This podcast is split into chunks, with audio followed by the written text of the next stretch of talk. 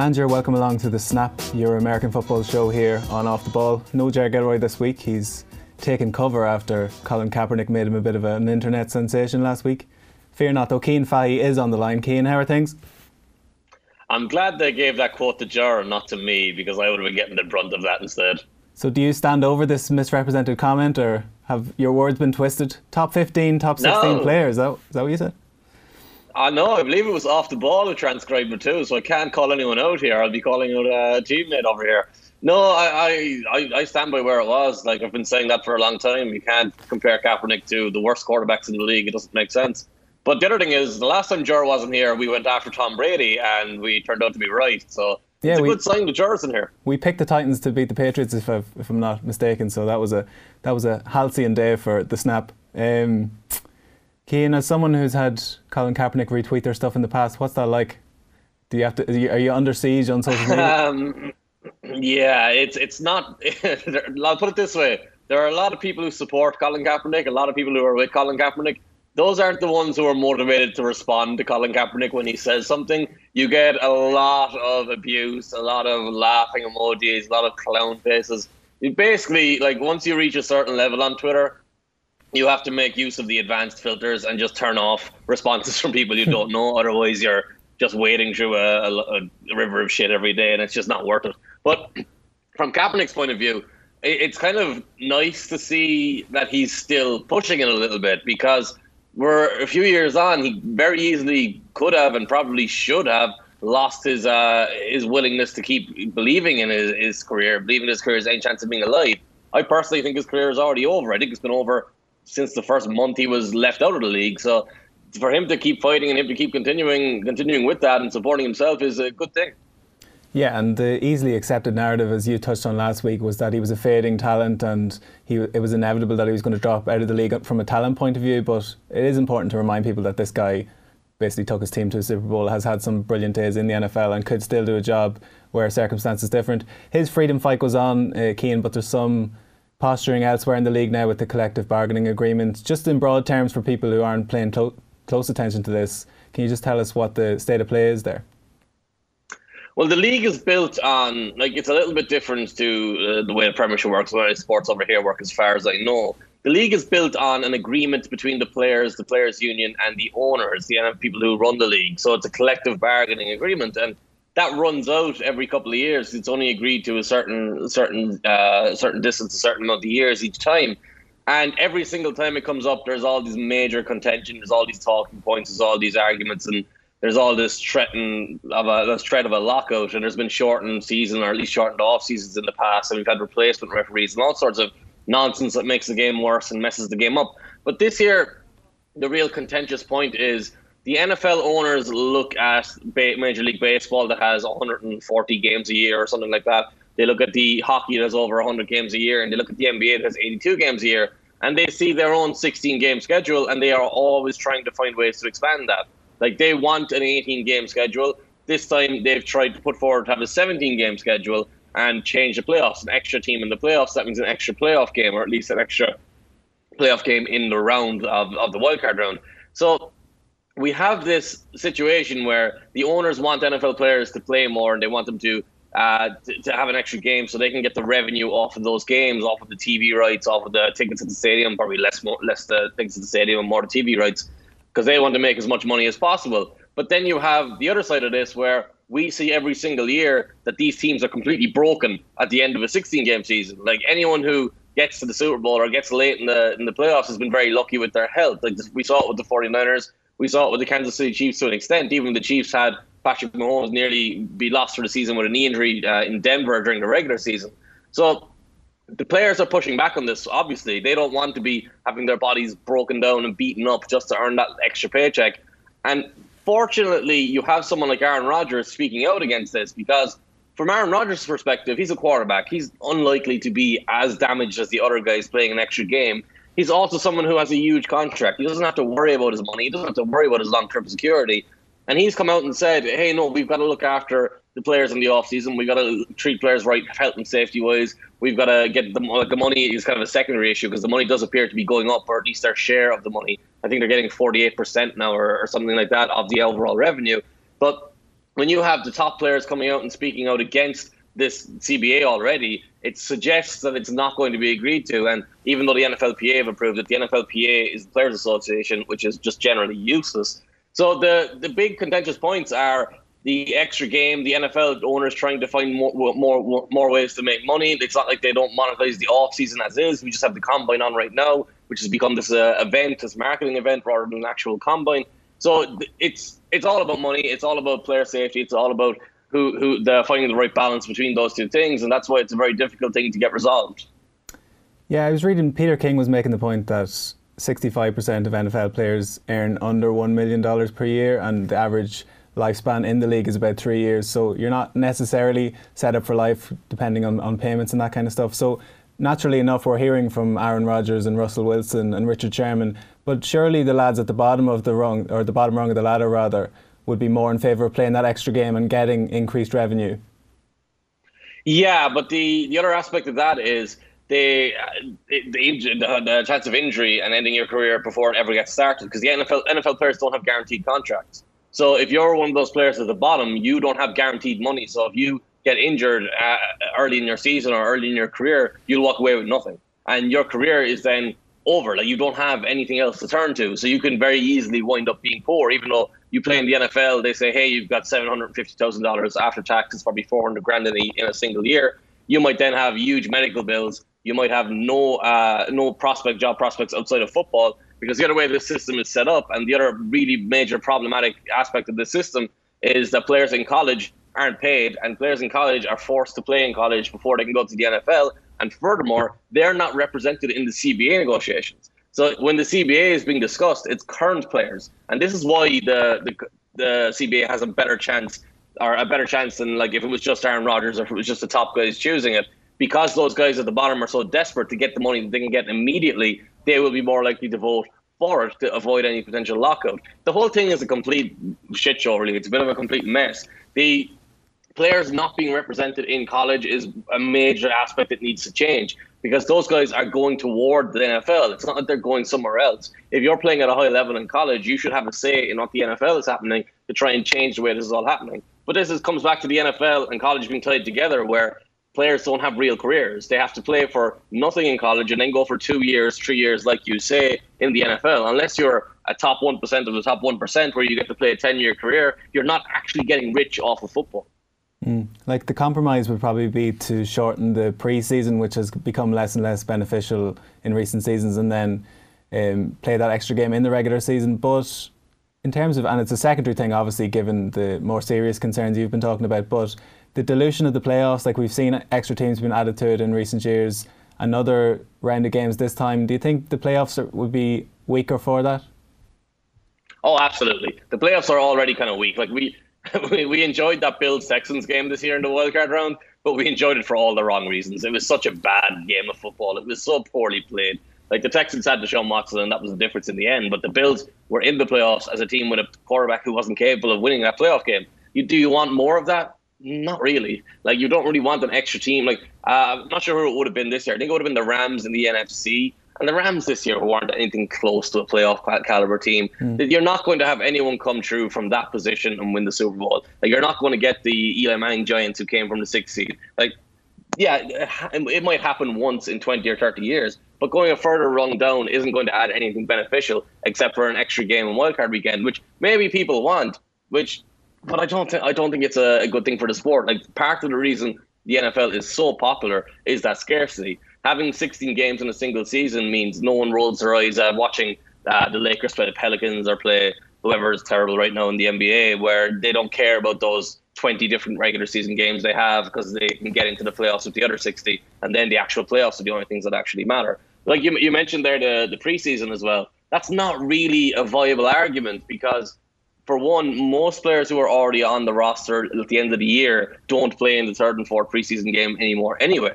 Like you look at the Bears and the Rams have kind of completely punted those games. And then if you do cut the preseason short, you're taking away guys who are trying to earn jobs. And those are the guys who are really at the bottom rung, the guys who desperately need a contract just to like pay their mortgage or rent an apartment or whatever, like just to survive. These are guys straight out of college who don't have any money. So if they're committing all this time to being on the on the training squad during the off seasons, and then they're not actually getting a chance in August in an actual game, they're not going to get a job. That's why the XFL matters, and that's why they hope the XFL succeeds.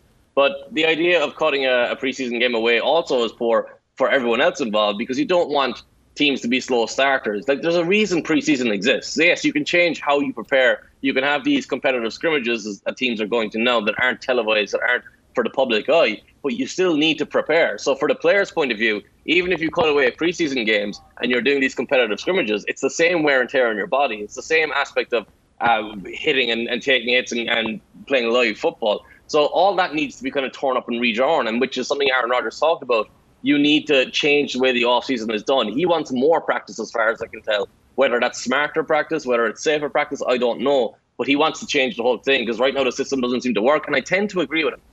Yeah. Well, one upshot of all these debates around the CBA is that maybe the sheen or certainly the focus has been taken off the combine a little bit and also free agency. Just in terms of the combine, though, has anything caught your eye in the last few days? Well, it's always the 40 time and who's going to be the fastest player. And I think it was Henry Ruggs from Alabama who went 4 to 8, I think it was. So they've kind of turned, like a few, a few years ago, they turned that into a, an event where the winner got, I think it was 10 grand and a, a sponsorship from Adidas or something like that. And they've done, they, they've kind of made that, it's like the 100 meters at the Olympics. It's the thing everyone tunes in for. And they've turned that into an event and a marketing event. And that's become the focal point, but it really doesn't matter all that much. The Combine is about finding guys who you were previously high on, and if they like, like if there's a, let's as an example, let's say there's an offensive tackle you love, and he's dominating every matchup, and he's blocking everyone, and he's brilliant in his pass blocking sets, and he's run blocking brilliantly, and then he has no reps on a on a bench press, and he's really struggling to move in agility cone drills. You then have to go back and go, okay, maybe we don't like value this guy that much because he's not very athletic. The problem with the combine when guys are stars or standing out is they train specifically for the combine now. So they're hitting their peak at this time of the off season. They're not hitting a, a peak where they that they can sustain during a football season. So when you see some of the best athletes in the NFL, guys running away from players in the NFL, they don't always have the top scores of the combine because at the combine they weren't hitting a peak the way that their other competitors were. With that said, Chase Claypool out of Notre Dame has been one of the big stories, and the reason you can be excited about him is he's hitting all the measurement points, he's hitting all his all his thresholds while also having really impressive tape. Him at Notre Dame really stood out. He was talked about, I think, as a second round pick and a third round pick. He might be trying to force his way up into that first round, which is interesting because there's already a lot of wide receivers in this draft. Yeah, and your man CeeDee Lamb uh, had a bit of a show reel catch there. I'm sure people can check it out. Um, we're going to switch to free agency. We've been doing some draft previews in the last couple of weeks, but we'll turn to free agency because that's going to be the big story in the coming days and weeks. Um, we'll start with quarterbacks as we always do, and Ryan Tannehill, your man, Cian, is uh, is hot property. What are you what are you making of his chances going into free agency? Yeah, he's like Ryan Tannehill is someone I was always very high on in Miami because it felt like he played in offenses that just simply didn't work. They were designed to fail. They invited pressure and they ran receivers into each other rather than running receivers to space. It was like the opposite of Kyle Shanahan's offense. And then he got Adam Gase and started to play better and kind of made Adam Gase look good. And before he got injured with an ACL tear when Calais Campbell fell on his knee, and then they didn't actually have surgery on an ACL, so he came back uh, a year later than he should have. Then he had a shoulder issue, and his shoulder wasn't working, he couldn't throw the deep ball anymore. And it looked like his career was over. But like 12 months ago, he was being given away for free by the Dolphins, and the Titans just picked him up as an afterthought in the trade. They didn't take a, a massive pay cut, and now he's entering free agency as like if we if we were judging this on performance and outlook and upside, he would be by far the number one free agent option. But because Tom Brady exists and Tom Brady has that aura, even at this end of his career, at this late stage of his career, and we talked about this on that previous pod we talked about where Tannehill is probably better than Brady at this point. Because Brady exists, I'm not sure if Tannehill's going to get that huge money that he deserves. And so I wanted to, this week, I, I kind of focused on him and went through all of his snaps and all of his throws. And I went through it with expecting Tannehill to play well. And then, kind of as I watched more and more, I kind of was thinking to myself, yeah, he played well. He played better than I thought he played. He played to a level that was kind of ridiculous. He was making throws four and five and six times a game that most quarterbacks will make three or four times in a whole season. So the level that he's at, and he's kind of hit his prime, and he's physically healthy, and everything's there. He's got all the tools, and he still hasn't played in a great offense. Like AJ Brown broke out for the Titans last year, but he broke out as an after the catch receiver, as someone who doesn't have a great catch radius, isn't a great route runner. He's an above average route runner, drops too many passes as well. So it's not like he was playing with great players in Tennessee. So if you take him and drop him into a different offense, you could get a very, very good quarterback and a very, very productive quarterback. And that's a franchise changing thing. So I think Tannehill should be a huge storyline. He should be a focal point for lots and lots of teams. I just think more of them are going to be distracted by the Tom Brady's and even Jameis Winston, who for some reason is held in a higher regard by NFL people than a guy like Tannehill, who's played much better throughout his whole career. Yeah, I think bizarrely in the NFL, the words like efficient and functional are used as negative terms uh, around quarterbacks. Where do you think he's going to end up? I know there's talk Tom Brady might go to the Titans if he's going to leave New England. How do you think uh, Tannehill would fit in a Bill Belichick offense? Yeah, that's the that's the, you're, you're on the same page as me here because that's something I've been thinking about. Because if the Patriots are as comfortable with Brady leaving as everything seems to suggest they are, we have to look at where they're going to go. It's not going to be Jarrett Stidham. That's like he was drafted last year, but he obviously didn't look anything close to ready. They're not in position to draft anyone, as far as I can tell. And as Roger Goodell said this week, the punishment for they're spying on the Cincinnati Bengals is going to come out soon, and that could take away their top draft pick. So they can't bank on drafting anyone. They have Brian Hoyer, I think, on the roster. Like that's not going to be the answer. So they're going to have to look into free agency or a trade possibly with somebody. So what are your options here? You're talking Philip Rivers. No, I can't see them swapping out one old quarterback for another old quarterback. Uh, maybe trade for Matthew Stafford? Possibly. I don't, I don't know what Bill Belichick would see in that. I don't think Stafford is the type of quarterback he would ever go after. Then you look at Teddy Bridgewater. Yeah, Teddy Bridgewater makes a lot of sense, makes a lot of sense for everyone. But most teams have never been that high on Teddy Bridgewater, and I'm not sure if Belichick's going to be any different. So Tannehill actually kind of makes a lot of sense. And the other aspect of this is no matter how much you want to criticize Tannehill or talk about what Tannehill can't do, he he has very clear and undeniable qualities in that he's very athletic, he has a huge arm. He can hit deep balls, and he's very accurate on short and intermediate throws. So the question marks over him would be uh, how does he diagnose coverages? Is he able to drop back and play from play from behind the down distance and make reads constantly and, and play big and clutch moments? Those aren't questions that I have, but they are the general questions that the wider NFL audience has. So even if you have those question marks, you put him with Bill Belichick. Bill Belichick can still make that work. He's proven in the past. He, he's done it with when Brady has been injured, and when Brady's been suspended that he can make it work with a quarterback who has a lesser skill set. So Tannehill as a fit there makes a lot of sense because you're going to a coach who will know exactly what to do with you, and you're going to a coach and you're offering him a skill set that his last quarterback didn't have anymore. So it's going to be a very different type of offense that will allow Belichick to build in the with Josh McDaniels there as well, who has been known for building offenses for quarterbacks, even though he hasn't really done that many times in his career.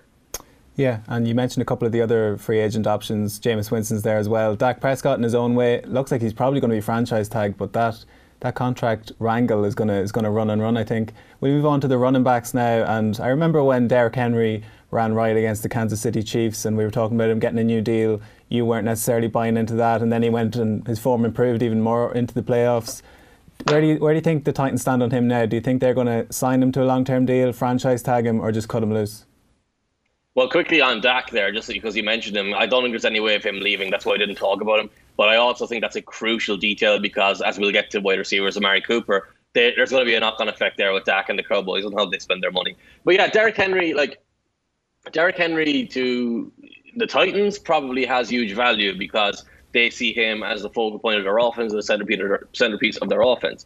But you have to think if the Titans are being connected with Brady, Derrick Henry doesn't really fit. Like you're not going to have Tom Brady play under center. Like that's one thing I noticed as well with Ryan Tannehill charting him. He's under center executing difficult play fakes a lot, a huge percent of the time. Him and Jared Goff win Sean McVay's offense, and probably Garoppolo with Kyle Shanahan. Those are probably the top in the league last year in terms of playing under center and executing uh, deep handoffs, difficult handoffs that require athleticism to move around the field. So I can't see Tom Brady coming in and doing that with Derrick Henry. So if you do go after Brady or go after Rivers or someone like that, you're not going to have a, a complementary pieces there at quarterback and running back if you re-sign Henry as well.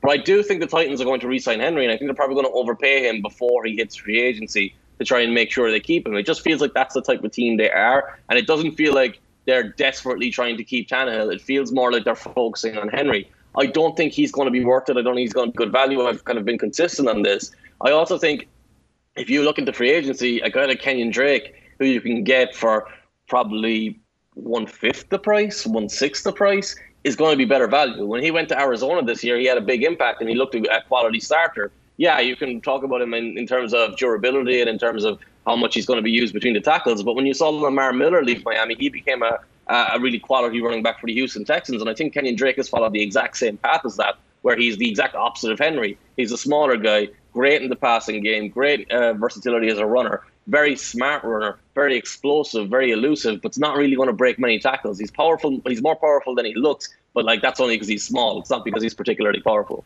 Yeah, and you mentioned Drake and Miller there. Melvin Gordon, who had his own little ructions during the season there, was holding out for a contract that he didn't get, so he's available. Carlos Hyde, who's a perennial free agent, it feels like, and then Jordan Howard is there as well. There's a few others. Before we move on to wide receivers and tight ends, just a reminder that American football on off the ball is brought to you in association with the Aer Lingus College Football Classic, Navy versus Notre Dame at the Aviva Stadium on August 29th. Check out collegefootballireland.com for game tickets and more. You already mentioned Amari Cooper there. Cian, is he the pick of the available wide receivers? Yeah. Absolutely. Uh, I, I, think like you can focus on the drops, you can focus on some of the injury issues he's had as well. But you're, you're kind of missing the point with Amari Cooper. He's uncoverable. He can beat the best cornerbacks in the league. He can make big plays after the catch. He adjusts at the catch point. He runs incredibly good routes. He's so explosive. You've seen when he gets the opportunities to run different routes and run a, a very route tree, he, he's impossible to stop. One of the problems for Cooper is he's played for different offensive coordinators throughout his career, and none of them have really set him up to be uh, to be the best he could possibly be. Maybe with the exception of Kellen Moore this year, and then there was different issues there where Cooper wasn't fully fit and he had a couple of bad drops last year that kind of curtailed his numbers a bit. But overall, as a talent, Cooper has to get top money. He's got to be the, the primary guy. The problem with Cooper is getting that value because he is going to command a huge price and he's not Odell Beckham. Like, while I can sing his praises as much as possible, there's an undeniable gulf between him and the very, very top receivers in the league. So you have to turn that into a guy like AJ Green. The only knock against AJ Green is he's coming off an injury hit season and he's old. He's 32. So in Amari Cooper, you're getting a guy in, your, in his prime, but you're probably going to overpay a little bit. In AJ Green, you're probably going to get better value for the next two or three years. You're going to get a top tier receiver who doesn't have a long term upside, who will still probably have five or six years in his career, but it's not going to be uh, a dominant five years. He's going to be dominant maybe this year or next year, and then after that, he's going to drop off a little bit. The guy who I kind of like from this group who is a little bit under the radar is Robbie Anderson from the New York Jets. Anderson has never had good service. He's never played in a functional offense. He's had Sam Darnold, Ryan Fitzpatrick, and uh, random different quarterbacks, Josh McCown throwing him passes over the years. So you ha- you you have to take his numbers in uh, context of his of his overall situation. And he's a vertical receiver who runs very good routes. Who isn't necessarily a burner. He's not a he's not Tyreek Hill. He's not DeSean Jackson, but he's fast enough to take advantage when he sets the defensive backs up early in his routes, which he does very well, does very consistently, and he also has a good catch radius. So if you're looking for someone just to add to your offense, so you've already got uh, quality players there, you look you look at him. If you're looking for a short-term guy to boost your offense and kind of put you over the top this year, you're looking at AJ Green. And then if you just want to star and you want to pay top money for it, it's Amari Cooper. Yeah, and before we get to best of the rest in this free agency, like Emmanuel Sanders is there, and you see the kind of impact he has. I think as a locker room guy as much as a player. You know, he's very talented, but he seems to have good, bring good culture wherever he goes. And then quickly, Cian, just Breshad Perriman, who I know as a Ravens fan came in with high hopes on paper. He looked like a star, but it never quite worked out for him there. He's done some notable things. He was decent with the Browns, good with the Bucks. So is he someone that a lot of teams are going to be looking at? Well, we can come to full circle a little bit here because Breshad Perriman came out of college as uh, a great athlete and a guy who was like, uh, I don't know how his combine went, but I know physically he, his selling points were that he is this big guy who can run fast, who's all the agility, all the flexibility, all the jumping ability, can do anything you want. And then he went to Baltimore and just dropped every single pass that came his way. And look, he played with Joe Flacco at the time. The Ravens, as a as a franchise, weren't necessarily on the on the rise they're on at the moment. They weren't. There wasn't that good feeling about them where you expect young players to develop now. You expect Miles Boykin and Marquise Brown to get better just because of the culture that's there. So he didn't grow. And weirdly enough, or weirdly enough, he wound up in Cleveland and suddenly had this great spell with the Browns where he was catching everything. And he was just deep threat with Baker Mayfield in his rookie season, making lots of plays. and the Browns actually wanted to re-sign him, but they and I actually agreed to re-signing with him. But Drew Rosenhaus, who is uh, his agent, is also Odell Beckham's agent. So once they made the Odell Beckham trade, Rosenhaus made a deal with the Browns and said, "I want to get him. I want to get Breshad Perriman to a place where he can prove himself and play." And this is a long story just to get to the point of he arrived in Tampa Bay this year as on a prove it deal, and he proved himself. He was like, if you're only talking about last year's performances and you're not talking about overall career and overall perception or reception, the quality of Breshad Perriman's play last year was probably top two or three in the league in terms of wide receivers. He was ridiculously good. And he was a, a huge part in carrying Jameis Winston to those big numbers that he had. Like he was, oh, he outshone Mike Evans on that field. He outshone OJ Howard, who was a tight end but basically plays a wide receiver. He outshone everyone on that field. Like Chris Godwin, who gets all the celebration from everyone because he's an emerging star in Tampa Bay, wasn't as good as Breshad Perriman last year. The problem is the sample size isn't there, and a guy who has dropped the ball a lot is also always very hard to trust. So I don't think he gets a, a one year prove it deal this year. I think a team invests a little bit more into him and rewards him for his recent good play. And I actually think there's a good chance of him being uh, a quality pickup because there are guys over in the history of the league who came in who came in as bad pass catchers who struggled with their technique and fixed it and got better. Nate Washington is one who stands out to me just because when he entered the Steelers, he was just this vertical sprinter who dropped the ball all the time. He played in a in a Steelers offense that didn't throw the ball that much under Bruce Arians, and they they needed him just to stretch the field while Hines Ward and Santonio Holmes caught all the passes. And Washington then developed under Arians and became this very reliable, high quality receiver in Tennessee. Never had a huge career, was just a, a solid, uh, uh, strong contributor, uh, very very good starter. Never became a star, but was a very valuable piece. So I think that's the kind of what per- Perriman is looking at. Maybe that's not what they expected when, when he came out of the draft because of all his physical attributes, but now it's going to work out for him. He can be just a good NFL player. Yeah, and just lastly on the defensive and O line selections here, like there's just the depth is crazy, so we can't really cover everything. We'd be here all day. But like just names that jump off the page, Chris Jones would probably get tagged by the Chiefs. You you imagine, but then Jadeveon Clowney's there. You know, Kyle Van Noy's there. Everson Griffen we talked about last week. Matthew Judon, we talked about the Ravens a lot on this show, and they're still in that Lamar Jackson sweet spot where they've got a lot of cap space and stuff given his small contract, quote unquote. So, like, what do you think? What are you looking at just in terms of all the other available players? Who else jumps out at you? Uh, like you said, there's so many to choose from. Like Chris Jones is gone; he got franchise tagged yesterday, so he's he's off the he's off the uh, options. But like, I just I haven't listed them here because there are so many options. I don't really want to talk about one specific guy. Clowney, a very good run run defender, good enough pass pass rusher, will get more money than he probably is worth. But he's a very very good player, and he makes a massive difference to your team. And he changes up. Seattle probably won't let him leave. If you look at Arik Armstead, crazy athleticism broke out last year when he played in the interior a lot more for San Francisco. Was actually one of the stars of that Super Bowl outside of Nick Bosa and Chris Jones and Mahomes, obviously. But he had a huge game in the Super Bowl, which should help him make a lot of money. Uh, Matt Judon, you mentioned Judon is more of a well-rounded player. He's not a, a, superstar pass rusher. I actually wouldn't be surprised if Baltimore let him go and drafted someone else to, to replace a, as an edge rusher and kind of continue to build their second or their front seven, even though they have money. Uh, Anthony Harris, a Viking safety, took over for Andrew Sendejo, beat out George Iloka, a hard hitter, well-rounded, good good range, can play free safety, can play strong safety. He'll get a good contract. Justin Simmons, same thing from Denver. Chris Harris, slot cornerback, who has been a superstar in this league for a while. He'll get big money no matter where he goes, and probably a shorter deal. James Bradberry, long physical corner from Carolina, who has massive upside, has never really broken out, has had fits and starts. Leonard Williams didn't have a great career and with the Jets, was traded to the Giants last year, is an interior disruptor, can play off the edge a little bit as well. Huge amount of talent, has never put all of his performances together. Where he find, winds up next could be huge for him. Uh, Bradley Roby has already told the Texans he's going to leave. He's a, a, high quality cornerback, should get a good deal, should be a quality starter somewhere. Uh, Tony Jefferson injured last year, made a lot of mistakes in Baltimore, but has a long career of being a proven veteran safety. Andrew Billings, a disruptive defensive tackle coming off of Cincinnati. Jimmy Smith, another quality cornerback coming off of Baltimore. So we can go on and on and on forever. And you mentioned Kyle Van Noy there. I think Kyle Van Noy is a very interesting one because he was uh, at Boston, Detroit, and he found his fit in New England perfectly. So New England are always kind of the team to watch when it comes to free agents like this.